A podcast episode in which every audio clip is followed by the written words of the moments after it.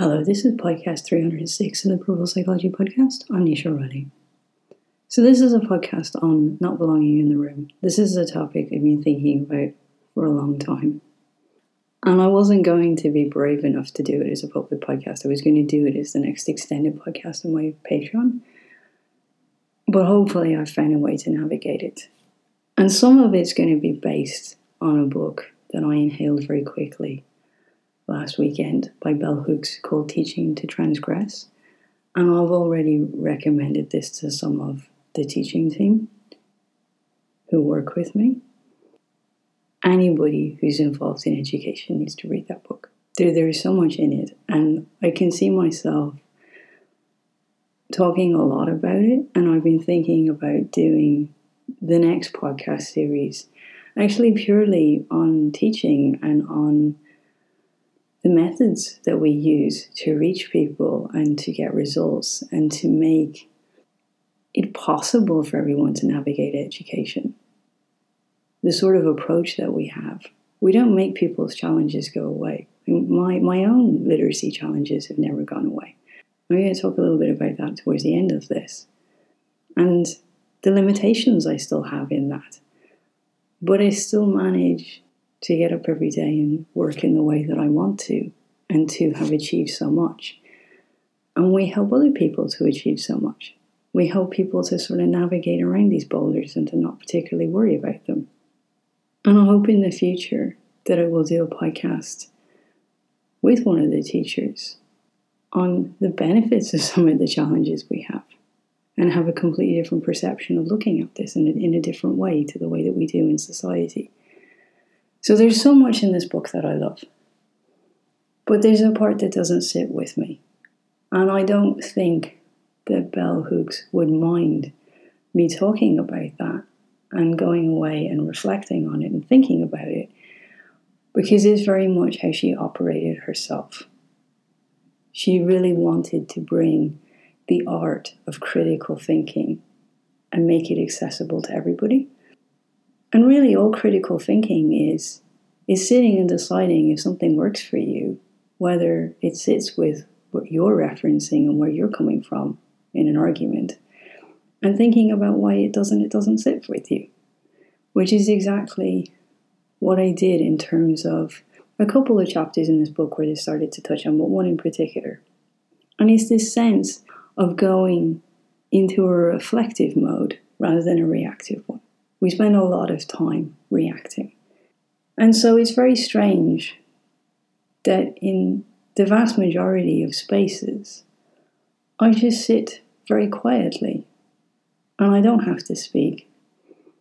I've never liked attention. I often don't want to talk about the fact that I'm viewing something from an entirely different place to everybody else in the room, that I'm having a different experience.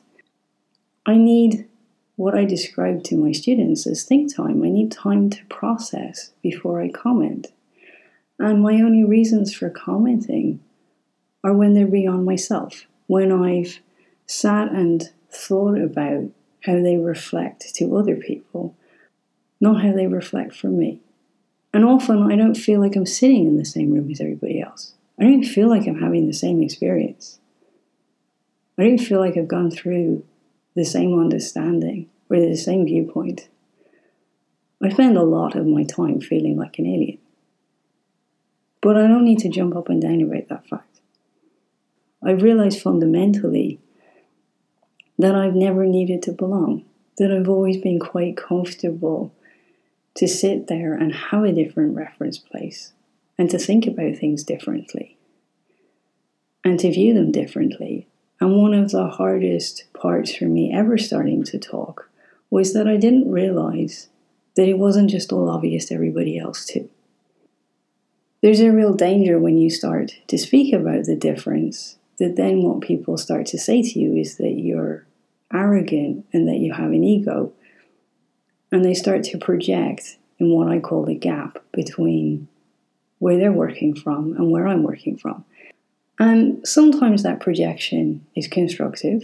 I construct my writing in a way so that that projection space is a process. And I've actually started to really think about how I build it in. And I often talk about myself from a distance in the experiences so that everyone can kind of sit there and read it and project at it and have their judgments. And then maybe a chapter later or so, I talk about their judgments and they sit there and go, Oh, I did that. And, and that and that makes them find something.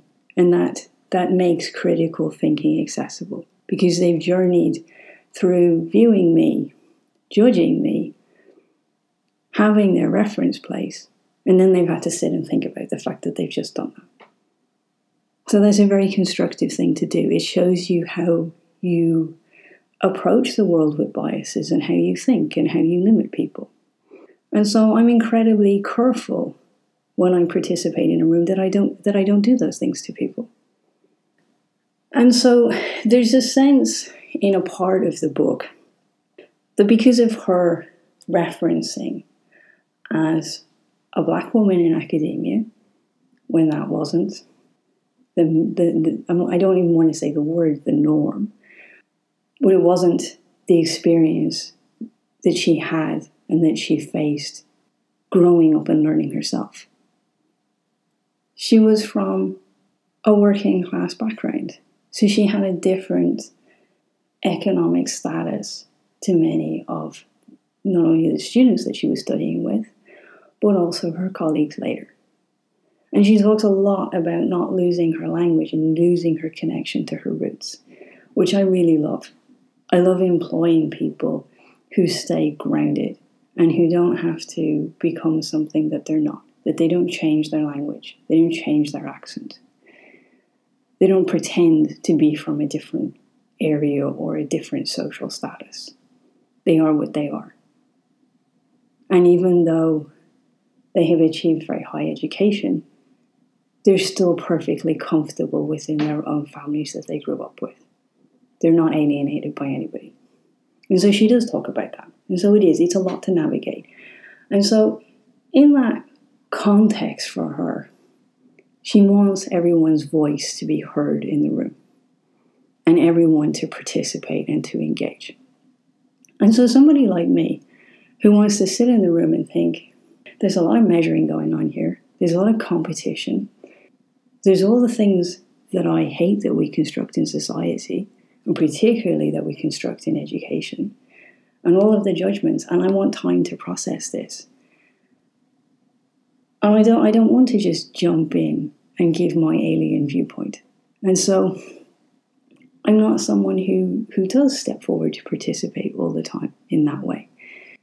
And I can recognize that a lot of her outlook and her theories and her practices in teaching have kind of been taken and superimposed by other educators into environments. We've become incredibly conscious of participation in education and our expectations of students to learn, to perform, and to do group work and to present. And to be very personal as well in what they're presenting at very young ages. And so there's a lot of pressure. And so there's another set of people who've come come in on this and sort of said, well, the introvert students don't feel comfortable with this. And that's not really true because there are many different types of introversion. And some of those people do really want to hear their own voice, and they do really want to engage, and they do want to step up and participate in a way that leads people. And they do actually need the attention and the feedback and the acknowledgement of from their peers in the room. So that's, that, that's not completely true. You can't just say that, that all introverts don't want to participate and all extroverts do. It's a much more complex scenario that's taking place. And they may be comfortable in participating in certain exercises and not in others. And so, a big part of my work is helping people to be confident and comfortable in the what they need to do and what they need to take from the room and what they need to participate and what they need to contribute. And taking the time, if they need that, to process their thinking and decide what that is. And it takes a very good educator, and what I, I don't really like teachers, I like facilitators. It takes a very good facilitator to observe those dynamics and observe those rooms And then if we start to bring in conversations, which she brings in in this book, around class in education and society perceptions and conformities and constructions. And as we try to have more liberal conversations on gender identity and gender roles, and what I prefer to call gender freedom, and we start to broaden out how we view religion, how we view belief and faith, and how we view race, and how all of the, the, the biases that we have present in those. That is a lot to facilitate. And it takes a lot of experience and a lot of life experience of having sat in a room with lots of different people and had lots of different experiences and listened to people's stories and understood where people come from rather than your own assumptions in it. And so the danger when we have what are pedagogy practices and we we think they're a great idea and we just go along and superimpose those in schools or university environments. We're not thinking about whether the person facilitating that really has the skill set to manage to do that. And the observation skills, if they've been really supported to have those skills, to be able to navigate doing that. And it's interesting when I started off and I looked from my own teaching team to be able to do many of these skills in this way, I started by employing people who worked in theatre, not in education, because they inherently had the skills present to be able to do this type of facilitation. They were far more likely to have grasped how to do that in the world than they ever were in a teacher training college. But just like bell hooks, I hold on to every single phrase that's being said to me, every email that's being sent to me, every text message, every comment on how someone has grown and what has happened for them in their lives and the impact that, that I have had on them and also the teachers that have been working with me. We, we desperately cling to those stories of development and we learn from them and we, we realize what we're really doing. We keep that very strongly in, in focus and it keeps us going. But people grow at different rates and in different ways. And they have different roles in the room. And ironically, having navigated so much of education and having achieved so much in education, I still can't work in academia. I don't have the literacy ability to cope in the environments the way that they're constructed. Sorry, there was a pause in the audio. I noticed that it wasn't recording properly, so I started a fresh file. So, ironically, having achieved so much in education, with my literacy challenges, I still can't work in academia. It would be assumed that it would be the best way for me to take my thinking out in the world, to be affiliated to a university, to be lecturing, to have my own postgraduate students. But I have never been physically well in a university environment. The pressure of it, because of my literacy challenges, is too much. And I realized that a few years ago. And so it's very important for me to walk the talk. So I believe in having a holistic life and in others creating that. And if I'm going to ask other people to have a holistic life, I need to create one myself. And the way I have that is external to educational environments, especially university environments. And so I do work directly with students. I do work directly with the people who teach for me who, who are employed in universities. I work with many people in many projects in many different ways in order for my thinking and my work to be filtered into the world in a different way. And in, in many ways, this reflects how I, how I sit, in, sit in a room. I'm the, I'm the quietest person there. I don't really feel like I belong. In the same way that I don't belong in a university environment at the moment, the way it's constructed. And I'm watching everyone with compete with each other to prove themselves, to measure, to hear themselves, to have a position, to have attention, to belong fundamentally. to list out their, their accolades, to be introduced in a certain way that we think they're worth listening to. In the same way as Bell Hooks talks about the racial status and the economic status within the education environment, within the university environment. We just play those things out permanently. We play them out all of the time in how we measure everyone and whether they're worth listening to. And so I often pause to think that none of this seems right to me. I, I don't want to play these games. I don't want to be in the way, to be in the world in the way that it's constructed. I'd rather be the rebel that doesn't fit in and who takes the experiences. I don't waste my energy. I'm incredibly economical with my energy. I do not put it into headbutting what already exists that I don't agree with. I put my energy into creating what I believe in. And you and it's a bit like compound interest. For every person that I invest that in who goes out in the world and who doesn't need to operate in this way.